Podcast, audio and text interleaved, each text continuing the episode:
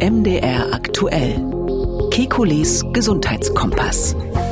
Herzlich willkommen zur zweiten Folge von Kekules Gesundheitskompass. Auch in dieser Folge kommen wir nicht umhin, den Krieg in der Ukraine zu behandeln. Grund dafür sind Berichte bzw. Behauptungen über den Einsatz chemischer Waffen in Mariupol. Um welche Stoffe geht es, wenn von Chemiewaffen die Rede ist? Und vor allem, wie lässt sich deren Einsatz überhaupt belegen? Unser Schwerpunkt in dieser Sendung sind Zecken und die Krankheiten, die sie verursachen können. Wir fassen zusammen, wer besonders gut aufpassen muss und wie man sich schützen kann. Dazu gehört auch die Frage, für wen ist eine Impfung gegen die von Zecken übertragene FSME geeignet. Aber ganz besonders schauen wir darauf, wie sich Zecken verbreitet haben. Immer mehr Kreise in Deutschland gelten als Risikogebiete. Neue Arten breiten sich aus. Welche Rolle spielt dabei der Klimawandel und worauf müssen wir uns da in Zukunft einstellen?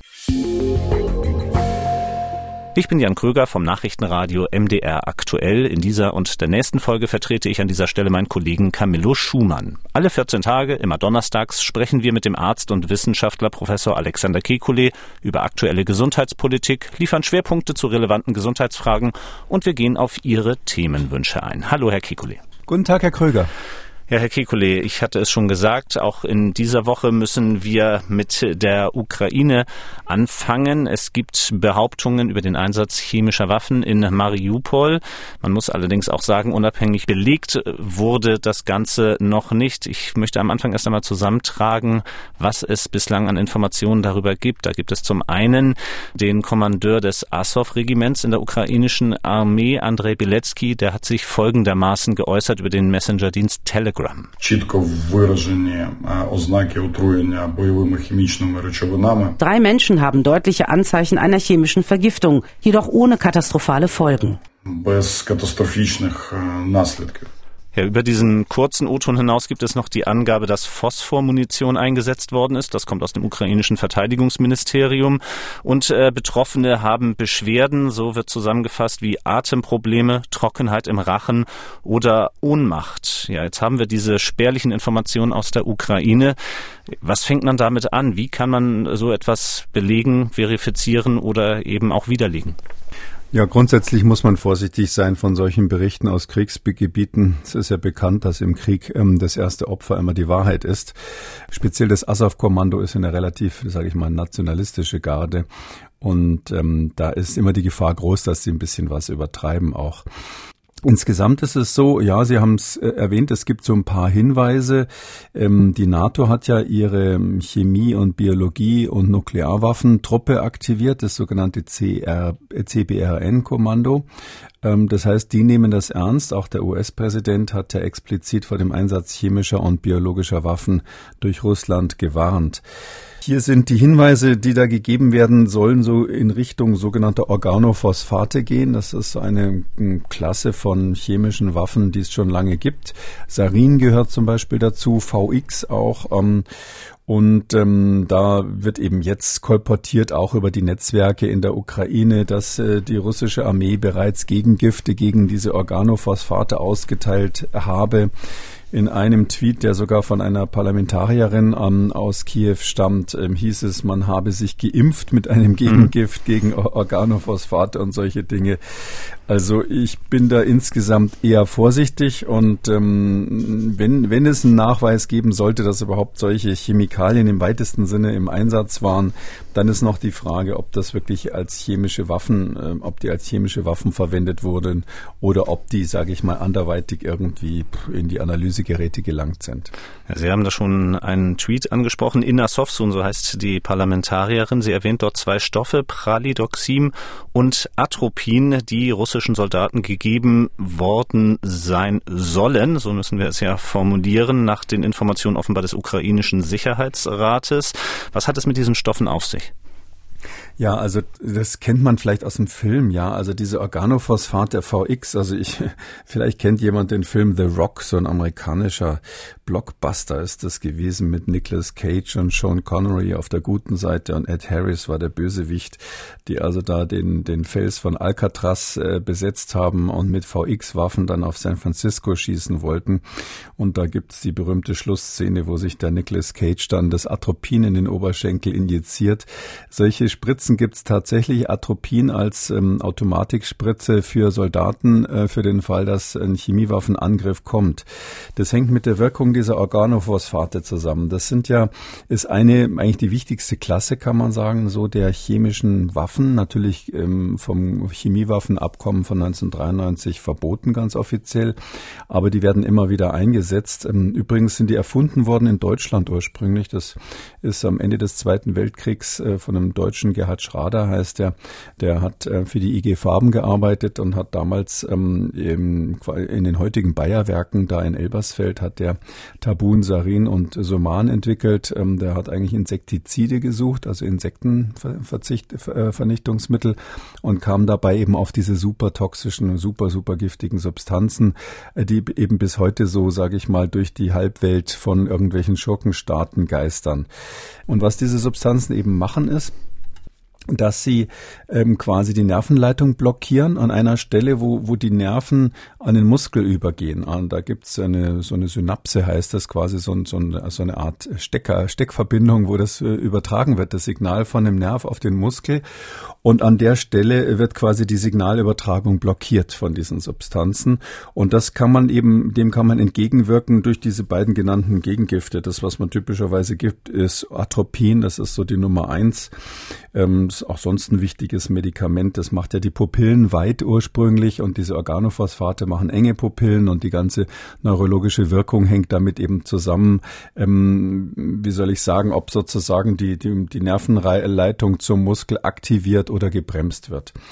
Und ähm, ja, und wenn man wenn man so ein, so, ein, so ein Giftgas abkriegt, das ist also natürlich extrem unangenehm. Man man stirbt dann letztlich daran, dass äh, der Speichelfluss akut einsetzt und die Bronchien, so man kriegt so einen Bronchospasmus, kriegt keine Luft mehr quasi. Ähm, daran erstickt man, aber zugleich ist es eben so, dass man also dann äh, Urin ablässt, äh, unwillkürlichen Stuhlgang hat, ähm, gastrointestinale Schmerzen hat und sowas. Also es geht einem wirklich schlecht, man muss sich übergeben. Also, also ein ganz fürchterliches äh, Gift, wenn das einwirkt. Übrigens Novichok gehört auch zu den Substanzen, zu dieser Substanzgruppe, was man jetzt vielleicht noch kennt von Alexei Nawalny und äh, den, den Skripal, Sergei und Julia Skripal vor ein paar Jahren von den Anschlägen. Und ähm, es ist so, wenn man diese Symptomatik jetzt vor Augen hat, dann muss man sagen, nein, es gibt keine Belege, dass sowas in Mariupol eingesetzt wurde. Auch die Hinweise, die da gegeben wurden von verschiedenen Seiten, die deuten also aus meiner Sicht nicht darauf hin, dass hier solche Organophosphate eingesetzt wurden. Aber nur gegen die wäre natürlich ähm, das Atropin und das Pralidoxin, was da genannt wurden, als typische Gegengifte ähm, sinnvoll. Ähm, ich habe mich nochmal mit dieser Frage auseinandergesetzt, wie wahrscheinlich ist überhaupt so ein Einsatz von Chemiewaffen. Da gab es vor genau einer Woche ein spannendes Interview bei den Kollegen vom Deutschlandfunk mit Ralf Trapp, einem deutschen Chemiker und auch einem Berater, wenn es um die Kontrolle chemischer Waffen geht. Wir hören da mal rein. Ich kann mir nicht vorstellen, dass dort im militärischen Sinne, also sozusagen im Kampf der Truppen, standardisierte chemische Waffen eingesetzt wurden. Zunächst hat die Ukraine keine solchen Waffen und Russland hat seine militärischen Chemiewaffenbestände abgebaut. Das ist verifiziert worden. Das schließt aber nicht aus, dass in begrenztem Maße improvisierte äh, chemische Waffen, also toxische Chemikalien zum Beispiel aus der Industrie, benutzt werden oder freigesetzt werden aus existierenden Chemikalienvorräten in der Industrie. Und es kann auch sein, dass in kleineren Mengen chemische Substanzen eingesetzt werden. Wir haben die Beispiele sowohl äh, der Einsatz von Novichoks gegen die Skripals in Salisbury als auch der Vergiftungsanschlag auf Nawalny. Das sind natürlich Sachen, die nicht in ein Kriegsszenario hineinpassen, aber es deutet zumindest an, dass noch bestimmte Restbestände chemischer Waffenprogramme existieren können. Hm, Novichok und äh, dessen Einsatz in den beiden genannten Fällen, das hatten Sie ja auch bereits vorher schon erwähnt, international kontrolliert ist, dass Russland sein Chemiewaffenarsenal in den 90er Jahren massiv abgebaut hat, dort abgerüstet hat. Wie würden Sie die Frage beantworten, wie wahrscheinlich ist eben dieser Einsatz? Ja, Ralf Trapp hat da völlig recht in dem Statement von gerade eben. Den kenne ich noch gut aus der Zeit, als wir äh, gemeinsam die Syrien, ähm, in Syrien genau die gleiche Frage zu beantworten hatten und ähm, uns da ausgetauscht haben zu der Frage, ob Sarin in Syrien eingesetzt wurde. Wenn Sie jetzt wissen wollen, wie Novichok zum Beispiel wirkt, das ist ja ein ähm, neues Organophosphat, was quasi eine Weiterentwicklung von dem ähm, VX ist, also dem im, im Film bekannten VX. Und ähm, weil eben diese Chemiewaffen alle auf einer Liste Liste sind, weil die alle relativ leicht nachweisbar sind. Man hat da ein Standardverfahren, mit dem man die nachweist. Hat offensichtlich äh, Russland hier dieses Novichok, das heißt ja eigentlich nur auf Deutsch so viel wie der Neuling, ähm, entwickelt. Und ähm, man weiß nicht ganz genau, welche chemische Zusammensetzung das hat, aber höchstwahrscheinlich kennt man die Zusammensetzung. Und die ist, das weiß man eben deshalb, weil man es einfach nachgebaut hat. Und äh, um zu wissen, wie man dagegen arbeitet, welche Gegengifte funktionieren zum Beispiel, in welcher Dosis sie die, ähm, die Gegengifte einsetzen. Also das ist nicht trivial, wenn sie da Atropin hinterher mhm. einsetzen oder gerade dieses Pralidoxim. Ich will jetzt nicht so im Detail drauf gehen, was das macht, aber das ist ein sehr spezifisches Gegengift. Wenn Sie das zu früh geben, ist es von Nachteil. Wenn Sie das in zu hoher Dosis geben, haben Sie einen Herzstillstand. Ähm, und deshalb muss man im Fall eines Falles ähm, wirklich überlegen, ist es sinnvoll, überhaupt zweistufig Atropin und Pralidoxim zu geben? Das ist unter Fachleuten umstritten. Ähm, und ist es zum Beispiel bei Novichok sinnvoll? Und um das zu testen, machen sie letztlich Tierexperimente und müssen das Gift dafür selbst herstellen. Darum ist es völlig klar, und man braucht ja nur Milligrammmengen. Also quasi äh, das, was man so, wenn so bei Teigrezepten draufsteht, was weiß ich, sie machen süße Pfannkuchen und dann heißt es, und eine Prise Salz. Ja, das kennt ja wahrscheinlich jeder. So eine mhm. Prise Salz kommt dann in die Süßigkeiten rein. Und diese Prise, ja, also das, was man da reintut, dieses, diese Messerspitze voll, das reicht locker, um jemand mit Novichok zu töten. Und ähm, äh, deshalb braucht man nur sehr, sehr kleine Mengen herzustellen um ähm, jemanden zu vergiften, wie in diesen Beispielen, die da genannt wurden. Ähm, deshalb gehe ich an der einen Stelle mit dem Ralf Trapp nicht ganz mit. Er mhm. sagte ja gerade eben, äh, das belegt, dass die Chemiewaffenprogramme noch aktiv sind. Das sehe ich jetzt nicht so, weil ein Chemiewaffenprogramm ist natürlich die Herstellung erstens in großer Menge und zweitens auch dann die Munitionierung, dass das dann auf ähm, irgendwelche äh, Trägersysteme, irgendwelche Raketen oder, oder Granaten übertragen wird, wo man es aus, austragen kann. Das heißt, ähm, ähm, ich würde als ehestes äh, ganz ehrlich gesagt vermuten, wenn wir jetzt wirklich nochmal zurück in die Ukraine sehen mhm. und diese Anschuldigungen, die ja sehr konkret sind. Ähm, da haben einfach ähm, Präsident Biden und ähm, die NATO haben einfach schon mal die Latte sehr hoch gehängt, indem sie das so wahnsinnig ernst genommen haben, diese Möglichkeit eines chemischen Angriffs. Das ist eine hohe Versuchung, quasi alles, was so im Feld dann passiert in der Ukraine, in diese Richtung zu deuten. Und wenn man sich das so praktisch mal vorstellt, ja, dann haben Leute nach irgendeinem Bombeneinschlag, brennen ihnen die Augen. Das kann auch durch sogenannte nitrose Gase passieren. Also das sind diese leicht bräunlichen Gase, die äh, frei werden, je nach Zusammensetzung der Sprengstoffe bei konventionellen Waffen. Und wenn der Wind entsprechend steht, kann es durchaus sein, dass sie da mal eine Ladung abkriegen.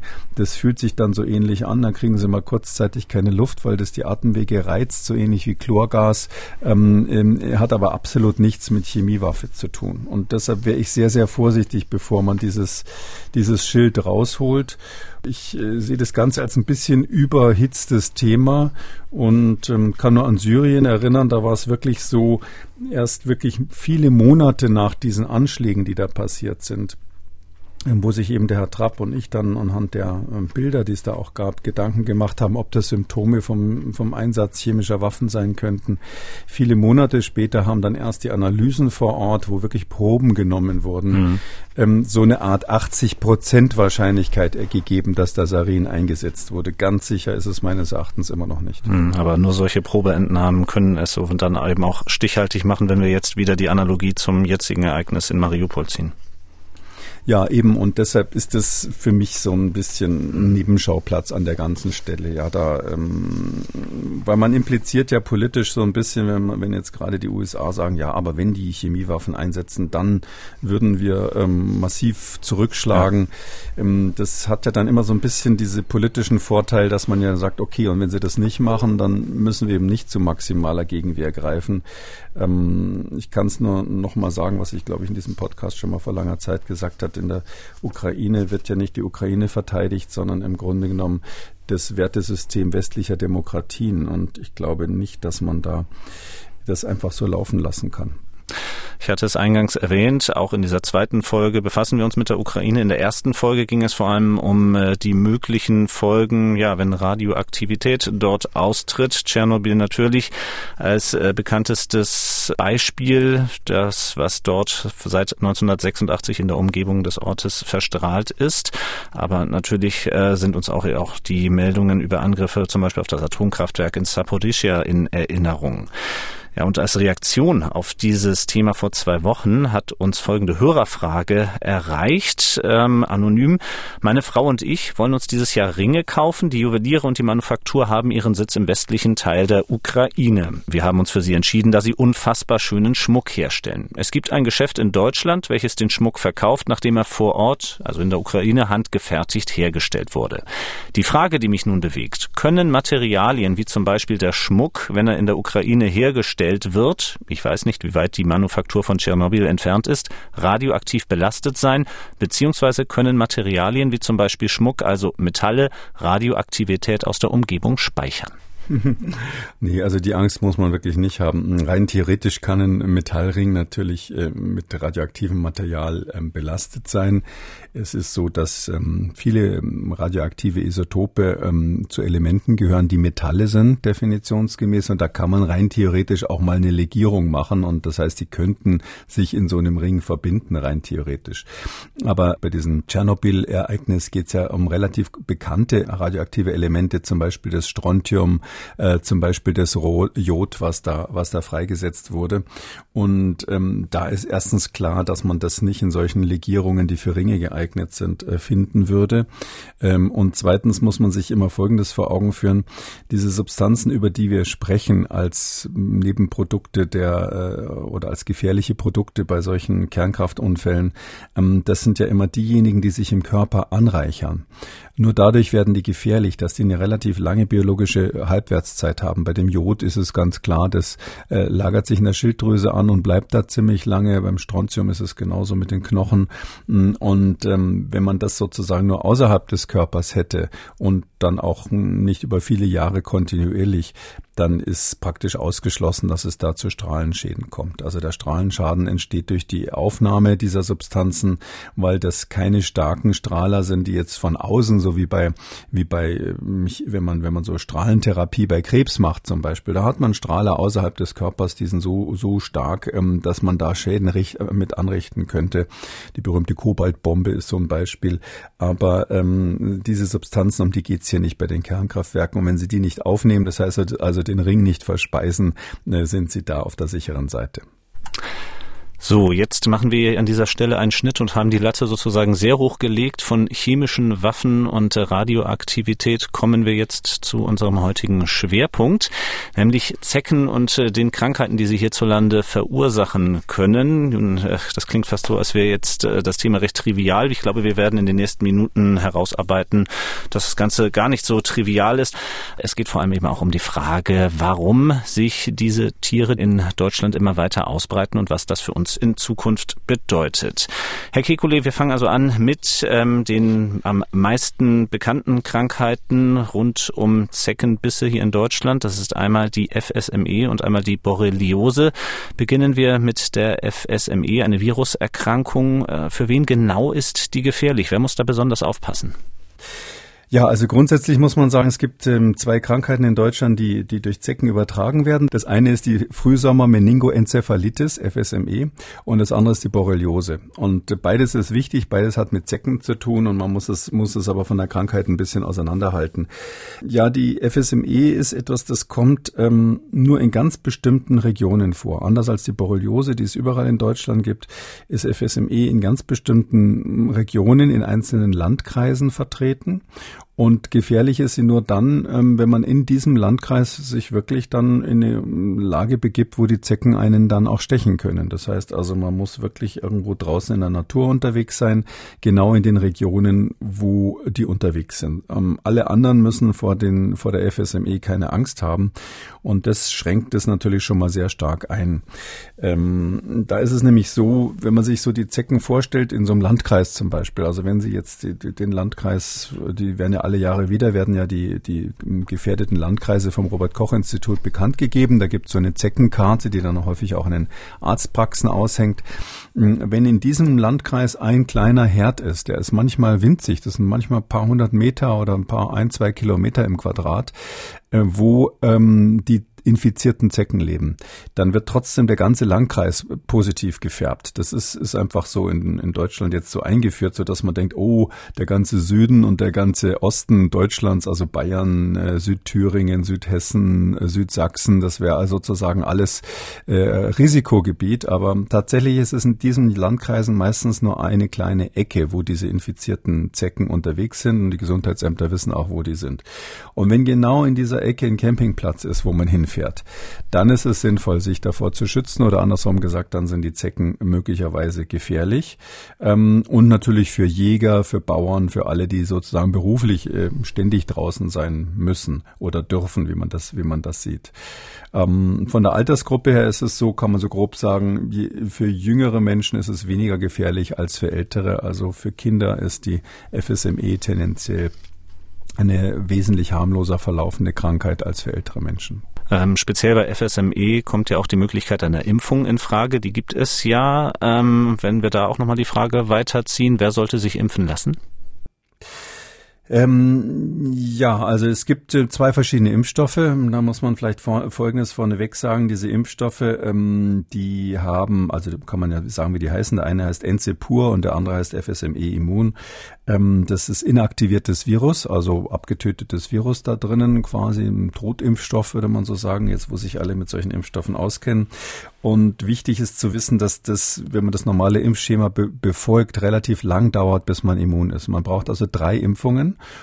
und ähm, um ähm, sich zu immunisieren, so nach dem Standardschema ist es bei Enzepur so, dass man insgesamt so einen Monat ungefähr braucht. Also eine Impfung, da muss man mindestens eine Woche warten, dann nochmal drei Wochen warten und dann die dritte Impfung. Ähm, und bei dem anderen Impfstoff ist es so, dass die, das Schema sogar noch länger dauert, also mehrere Monate, bis man die Grundimmunisierung hat. Und deshalb, wer sich FSME impfen lassen will, der sollte, der Name deutet ja schon an, im äh, Frühsommer dann geht's quasi los mit äh, ähm, der, mit der ähm, Zeckengefahr in diesem Fall. Wer sich wirklich impfen lassen will, sollte das spätestens jetzt zu, tun. Da ist also wirklich dann wegen der Vorlaufzeit der Impfung jetzt ähm, Zeit, das zu machen. Ja, und ähm, damit impfen lassen sollten sich natürlich diejenigen, äh, die dann auch das gerade genannte Risiko haben. Das heißt also, wer in solche spezielle Gebiete reist oder wer in so einem Gebiet lebt, wo einfach die äh, Zecken FSME haben. Ähm, meines Erachtens ist es, wird es ein bisschen so, sag ich mal, diese Zeckengefahr, also diese ein bisschen übertrieben auch, ähm, was FSME betrifft, weil ähm, viele Eltern jetzt denken, ah, ich muss unbedingt meine Kinder impfen lassen. Es besteht ja die Gefahr, dass die irgendwie FSME in jedem Stadtpark bekommen können. Ähm, ja, es ist richtig, dass ganz viele Stadtparks Zecken haben. Ja, die gibt's da, die Zecken. Und ähm, aber diese Zecken haben eben kein FSME. Die Zecke muss ja mit diesem Virus quasi infiziert sein, damit sie das übertragen kann. Und ähm, deshalb ähm, ist es meines Erachtens sinnvoll zu gucken, bin ich überhaupt in so einer Risikoregion unterwegs, ganz konkret in diesem Bereich, wo die infizierten Zecken sind und alle anderen brauchen diese Impfung eigentlich nicht. Hm. Jetzt haben wir natürlich bei den Risikogruppen selbstverständlich ähm, über die menschlichen Risikogruppen geredet, aber sobald man sich ein bisschen drüber beliest über das Thema, kommen auch oft Hunde oder auch Pferde ins Spiel. Wie ist also das Risiko, wenn man Tierbesitzer ist?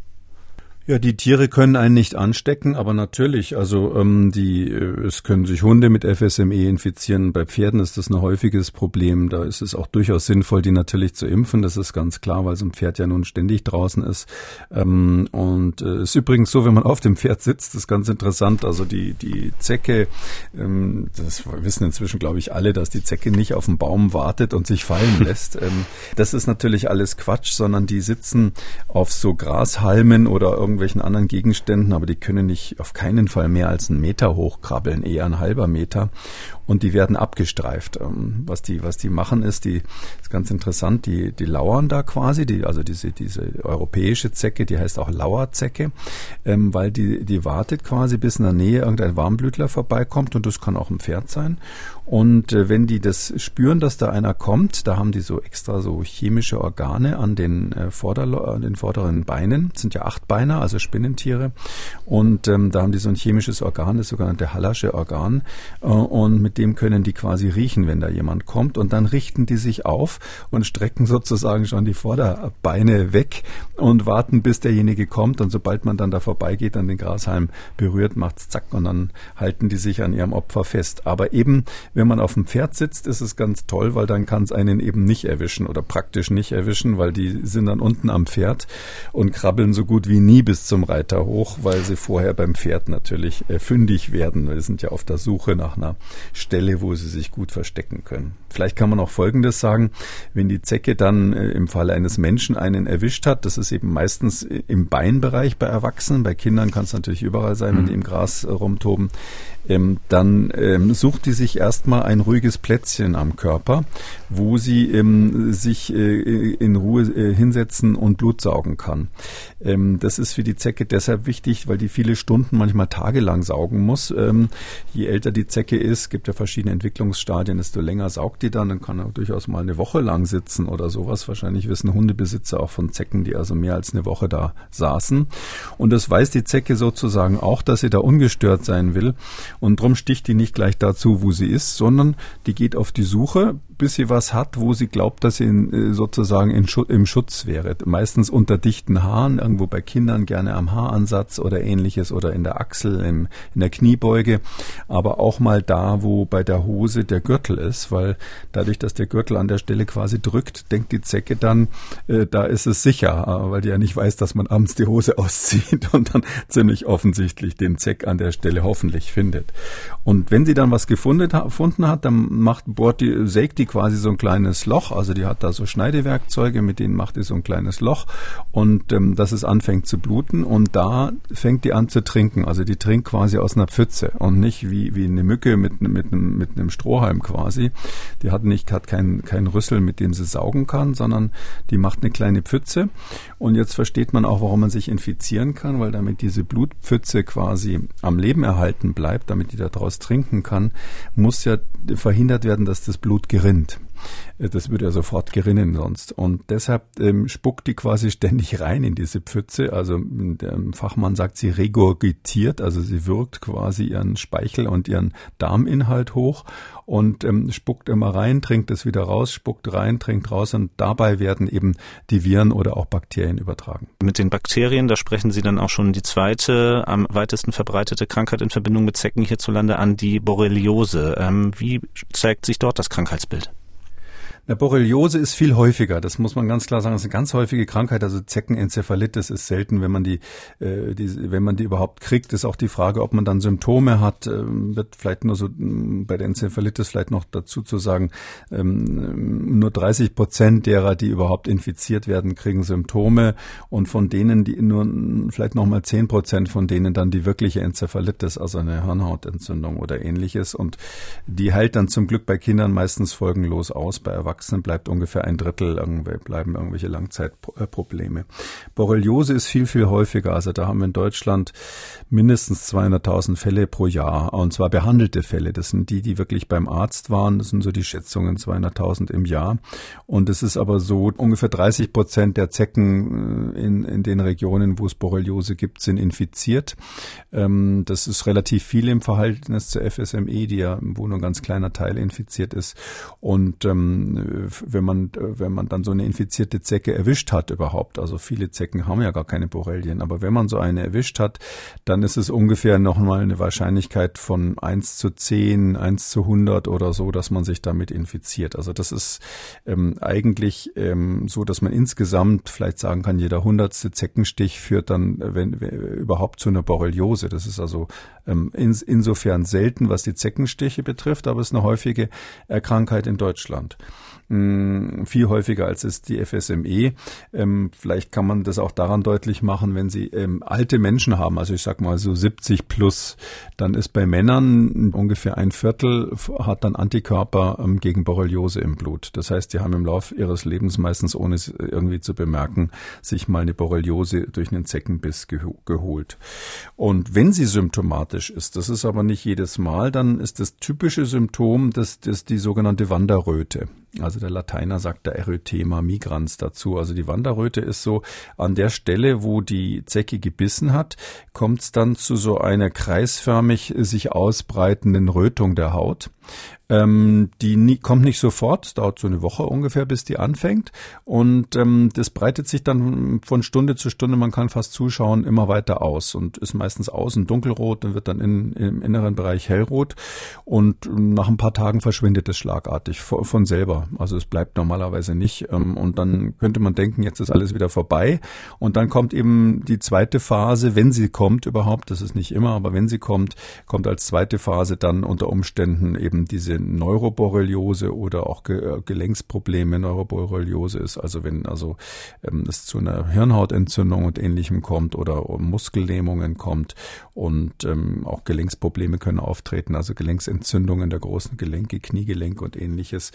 Um, und ähm, ja, und man kann so sagen, diese, dieses Erythema migrans, also diese, diese Wanderröte, die haben eigentlich nach dem Zeckenbiss fast alle, mehr oder minder deutlich, aber es wird interessanterweise nicht immer bemerkt. Also ganz viele haben das und hatten das und, und bemerken es nicht. Mal, äh, von denen, die dann später im Krankenhaus er, erscheinen, weil sie ganz klare Neuroborreliose-Erscheinungen haben, also diese neurologischen Probleme der Borreliose zeigen, erinnert sich nur ungefähr die Hälfte, maximal die Hälfte daran, dass sie Insektenbiss überhaupt hatten. Ähm, so dass wir Ärzte dann immer so aufpassen müssen, wenn jemand so ein Neuroborreliose-Symptom hat. Zum Beispiel, ich hatte mal einen im Krankenhaus, der kam rein, junger Mann, äh, der hat festgestellt, dass er mit dem einen Bein nicht mehr die Treppe hochgehen konnte. Also der hatte eine Lähmung im Bein ähm, und konnte nicht die Treppe hoch. Bei uns dann im, im, im Krankenzimmer ist er nicht in der Lage gewesen, auf den Stuhl zu steigen mit dem Bein. Und sonst war aber alles normal. Oder andere haben mal eine Lähmung im Gesicht, dass auf der einen Seite quasi die, der Gesichtsnerv gelähmt ist und dann, wenn man lacht, man dann auch auf der einen Seite die, den Mundwinkel mhm. hochziehen kann und ähnliches.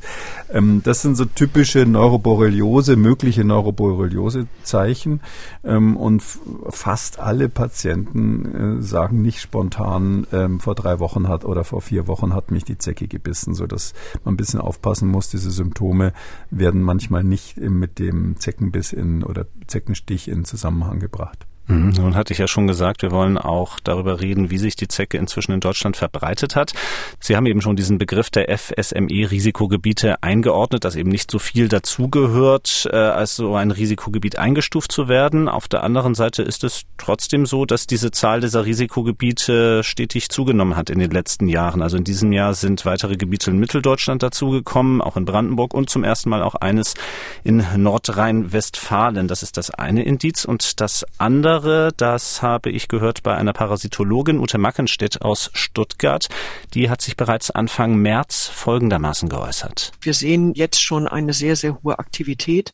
Diese sogenannte Winterphase, die man ja früher immer beschrieben hat, dass dort die Zecken eben halt nicht aktiv sind.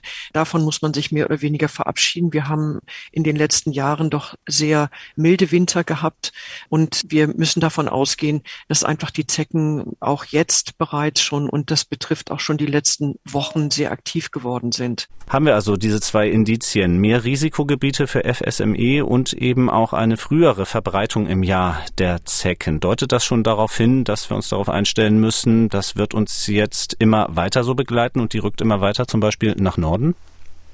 Ähm, ja, das ist, ähm, muss man sagen, das ist ganz klar der Trend. Man insgesamt nehmen die zeckenübertragenen Erkrankungen, sowohl FSME als auch Borreliose, das nimmt seit 20 Jahren ungefähr mehr oder minder kontinuierlich zu und ist immer dann am schlimmsten oder am deutlichsten, wenn man einen Winter hat, wo ähm, der besonders mild war, weil dann eben die Zecken überwintern können bei uns, leichter überwintern können und in diesem Winter auch nicht ganz inaktiv bleiben. Das heißt also, diese Winterphase, wie da gerade gesagt wurde, wo die Zecken inaktiv sind, das ist immer dann, früher hat man so gesagt, unter 10 Grad Außentemperatur sind die Zecken nicht aktiv. Heute gibt's Leute, die sagen, sie haben auch noch bewegliche Zecken bei 6 Grad gesehen, aber wie auch immer in diesem Bereich ist so die, ist so die Grenze.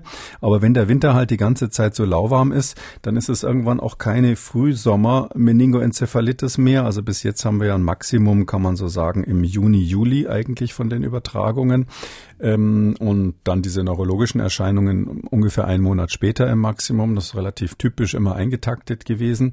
Ähm, und ähm, das verschwimmt jetzt zunehmend, dass man quasi immer später im Jahr immer noch ähm, Zeckenübertragungen hat. Und ähm, wir werden in nächster Zeit tatsächlich beobachten oder beobachten es eigentlich jetzt schon, dass infolge des Klimawandels ähm, diese Krankheit sich dann mehr und mehr zur ganzjährigen Krankheit entwickelt und natürlich auch die Zahl der Zecken, die den Winter überlebt haben, dann immer größer ist man kann es ja so sagen, also dieser Klimawandel hat ja viele extrem bedenkliche Seiten, aber eine Seite, die wir, die wir wirklich ähm, jetzt ganz früh sehen und wo man nicht rumdiskutieren kann, ähm, ist es jetzt schon der Klimawandel oder nicht, ist tatsächlich, dass sich neue Krankheiten ausbreiten, insbesondere solche, die durch Insekten übertragen werden. Wir sagen dann Vektor dazu, also durch einen Vektor übertragen werden. Und ähm, weil eben die Insekten, die eher früher tropisch waren, eben jetzt hier bei uns heimisch werden und dann auch eben die Erreger, die sie dabei haben, dann plötzlich bei uns vorkommen. Ich meine, wir haben noch keine Malaria hier, aber es gibt auch Vorhersagen, die sagen, dass in Südeuropa demnächst die Malaria wieder kommen wird. Das gab es ja schon mal. Mhm. Ähm, und ähm, ähm, das, deshalb ist es ein, würde ich jetzt mal sagen, wenn man den Klimawandel ernst nimmt und wenn man äh, die Alarmzeichen sich da so anschaut, äh, dann ist viel, noch viel deutlicher als bei der Zunahme von Wirbelstürmen oder sowas ist es bei diesen Erkrankungen, weil bei den Wirbelstürmen gibt es dann immer irgendwelche schlauen Leute, die sagen, ja, aber da gab es in dem und dem Jahr gab es auch schon mal so viele Wirbelstürme oder die Wetterextreme nehmen zu, aber Wetterextreme gab es ja schon immer. Welcher Anteil ist dann überhaupt Erderwärmung? Welcher Anteil ist sozusagen Zufall? Ich glaube, das, das, wo man am deutlichsten sieht, dass wir die, dass die Zerstörung der Erde viel, viel schlimmer ist, als wir das so im Alltag so glauben, bereits jetzt und der Klimawandel viel schwereren Schaden ausgerichtet hat, ist tatsächlich diese Ausbreitung von Erkrankungen. Und die Zecke eben, so wie Sie es sagen, wäre dann nur ein Beispiel dafür, dass wir es mit neuen Insektenarten auch hierzulande zu tun bekommen und damit auch mit neuen übertragbaren Krankheiten. Ja, genau. Also da werden wir mit neuen Sachen, könnte ich jetzt eine lange Liste aufmachen, ähm, aber ich will, will ja auch niemanden schockieren, aber es ist in der Tat so, ähm, dass das, das ist ein wichtiges Symptom für den Klimawandel, sagen wir es mal so. Also wir in Deutschland mit unserer Hightech-Medizin, wir werden jetzt nicht irgendwelche Seuchen kriegen, ähm, die uns dann ähm, äh, ähnlich betreffen wie, wie SARS-CoV-2 zuletzt die Corona-Krise, ähm, sondern das, das werden eher so Randerscheinungen sein, dass halt bestimmte Waldarbeiten Mitarbeiter dann ungewöhnliche Erkrankungen kriegen oder eben Kinder auf dem Campingplatz. Das wird jetzt nicht so sein, ähm, dass, äh, dass wir deswegen ähm, insgesamt ein Problem haben. Aber als Symptom, finde ich, ist das eigentlich das, wo man am deutlichsten sieht, da hat sich einfach deutlich schon was verändert. Und ähm, das wissen ja auch alle Leute, die jetzt nicht in einer Großstadt leben, sondern die im Wald zum Beispiel häufig unterwegs sind. Jäger wissen sowas oder Menschen, die viel im Wald spazieren gehen und sich mit den Pflanzen auskennen. Da sieht man wirklich ganz konkret, wenn man hinschaut, die Konsequenzen Konsequenzen des Klimawandels schon. Hm. Äh, bleiben wir nochmal in der Welt der Zecken, denn es gibt dort ein Beispiel, an dem man das auch in Deutschland schon festmachen kann. Ähm, wir haben die heimischen Zeckenarten, am häufigsten den gemeinen Holzbock, den Sie schon angesprochen haben. An zweiter Stelle kommt die Auwaldzecke und dann weit abgeschlagen eine nicht heimische Art, nämlich die Hyalomma-Zecke. Da gibt es immer mal wieder regelmäßig Berichterstattung in den letzten Jahren darüber. Unter anderem jetzt vom April die Bildzeitung, die die wunderschöne Frage stellt zur Hyalomma-Zecke, wie gefährlich ist die tropische Monsterzecke? Haben wir es da wirklich mit einem Monster zu tun? Ja, in gewisser Weise schon. Ja. Bei der Bildzeitung ist ja immer so ein kleines Fünkchen Wahrheit ist schon drinnen und zwar die ist deshalb Monster, weil sie einfach so groß ist. Ja, also äh, Hyaloma, ähm, ähm, ähm Hyalos heißt auf Griechisch Glas und Oma heißt Auge, nicht? Die heißt auch noch Glasaugenzecke, wenn man es genau nimmt. Und dieses Monster, ja, heißt sie natürlich deshalb, weil irgendeiner unter Mikroskop da was gesehen hat, so wie bei dieser Rizinus-Samen, da hat jemand was gesehen, was so ähnlich wie ein Glasauge aussieht offensichtlich. Aber ähm, die hat also für jemand, der das versteht, ein bisschen gruseligen Namen und die ist auch noch ziemlich groß. Ja, also die ist ungefähr fünfmal so groß wie eine normale Zecke. Wenn man die sieht, ähm, Pferdebesitzer haben die vor ein paar Jahren mal gesehen, da gab es mal ein paar mehr in Deutschland. Ähm, die, die ist so groß, dass sie typischerweise auf Pferden, äh, auf Pferde geht oder auf größere Tiere, ist also jetzt nicht irgendwie auf Menschen spezialisiert. Man kennt die aus Afrika und Asien, da ist die unterwegs normalerweise. Und ähm, das sieht dann eher so aus, als würde da eine Spinne rumkrabbeln. Also äh, weil die halt anders als eine Mini-Zecke äh, sichtbar ist und weil sie sich bewegt. Also die, die, die, ähm, unser normaler Holzbock, die unsere gewöhnliche Zecke, die wir hier so haben, das ist ja eine Lauerzecke, die also wartet, habe ich vorhin beschrieben. Und hier Lommer ist tatsächlich eine Jagdzecke. Das heißt also, die wittert dann quasi die Beute und kann, ich glaube, bis zehn Meter weit kann die feststellen, ob irgendwo ein Säugetier ist, was in Frage kommt. Dann Hirsch oder ein Pferd oder sowas. Und die krabbelt dann tatsächlich in die Richtung und kann mehrere hundert Meter ihr, ihr Opfer auch verfolgen. Also mhm. die ist da relativ relativ aktiv. Ähm, allerdings die Geschwindigkeit ist ähm, ungefähr doppelt so schnell wie eine Schnecke. Also sie ist nicht ganz so langsam wie eine Schnecke, aber macht irgendwie sowas bis zu acht Meter pro Stunde.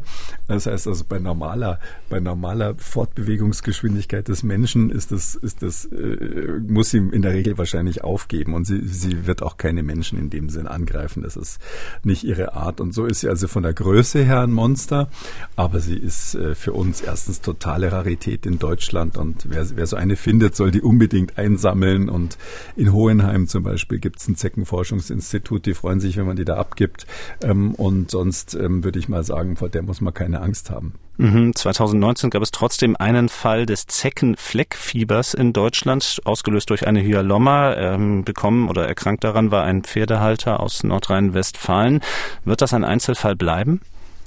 Ich glaube ja, das sind Ausnahmen. Das ist ja so, man muss sich klar machen, wie diese Hyalomas zu uns kommen. Also ähm, das ist so, dass ähm, die, ähm, wie alle Zecken übrigens, ähm, äh, ein typischer Wirt äh, von diesen Zecken sind immer die Mäuse. Also die, die überwintern oder leben im Wald quasi äh, auf den Mäusen, auf anderen Nagetieren auch, können auch mal Füchse sein oder Hasen oder, oder Kaninchen oder sowas. Aber Mäuse ist so der Klassiker.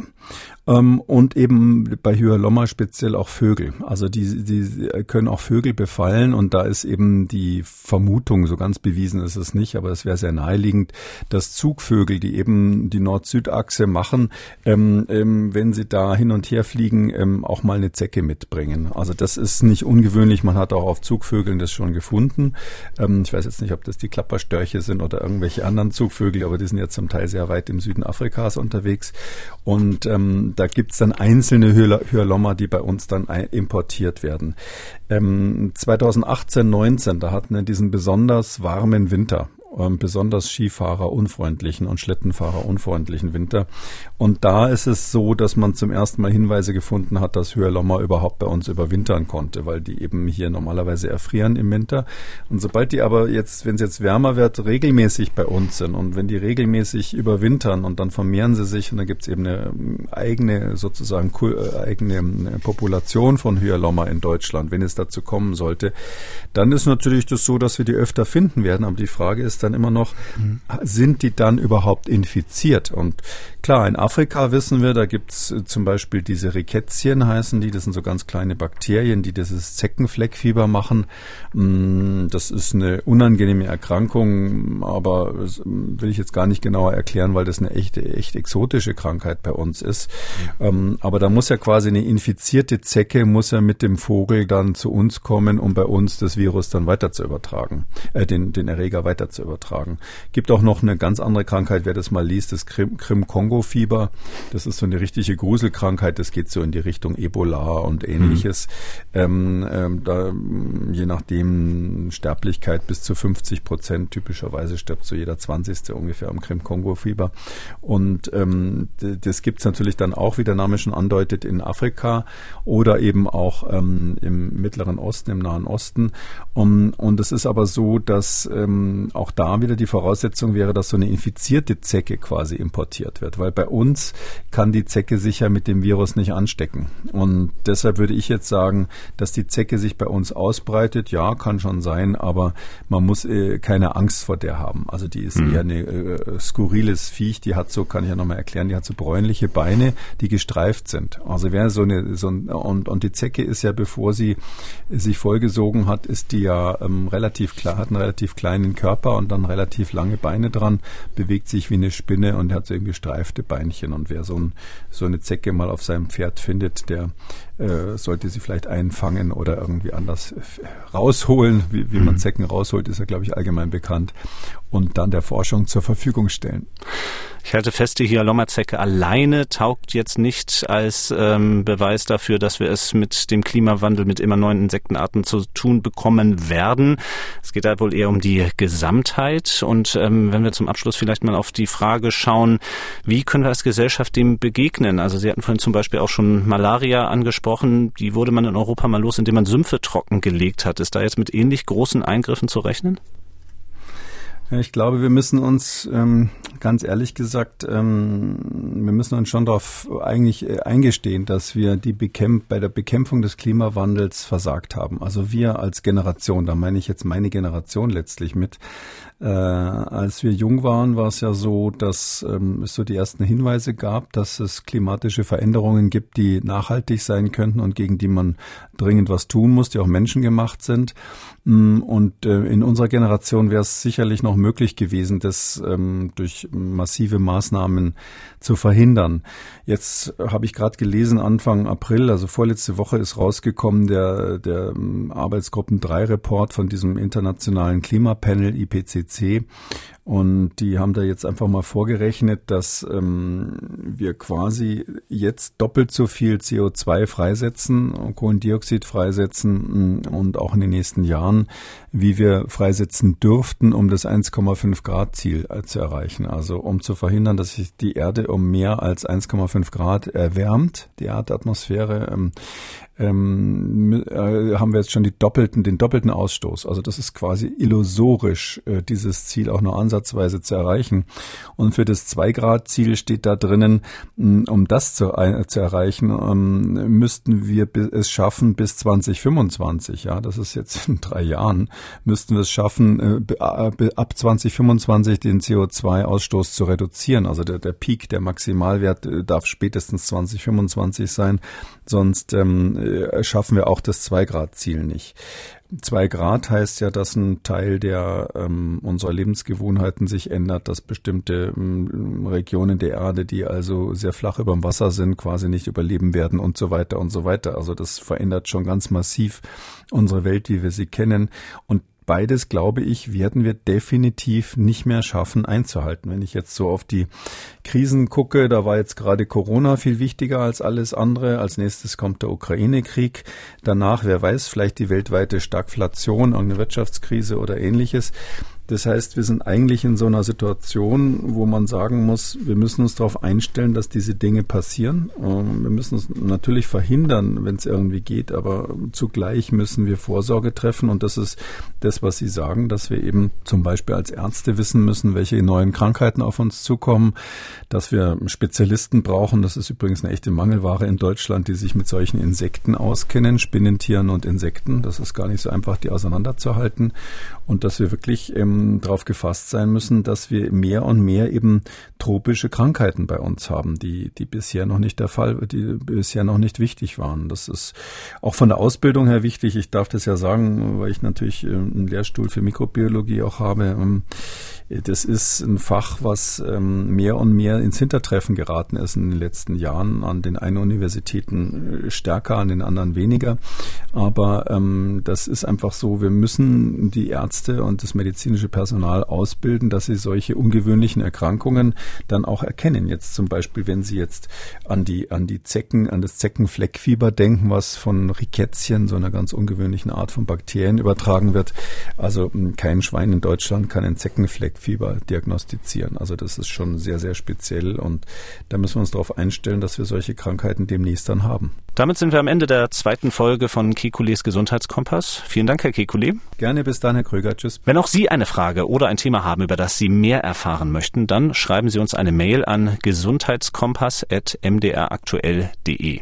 Der Podcast Kekules Gesundheitskompass, den gibt's zum Nachhören unter Audio und Radio auf mdr.de, in der ARD Audiothek, bei YouTube, Apple Podcasts und überall, wo es Podcasts gibt. MDR aktuell. Kekules Gesundheitskompass.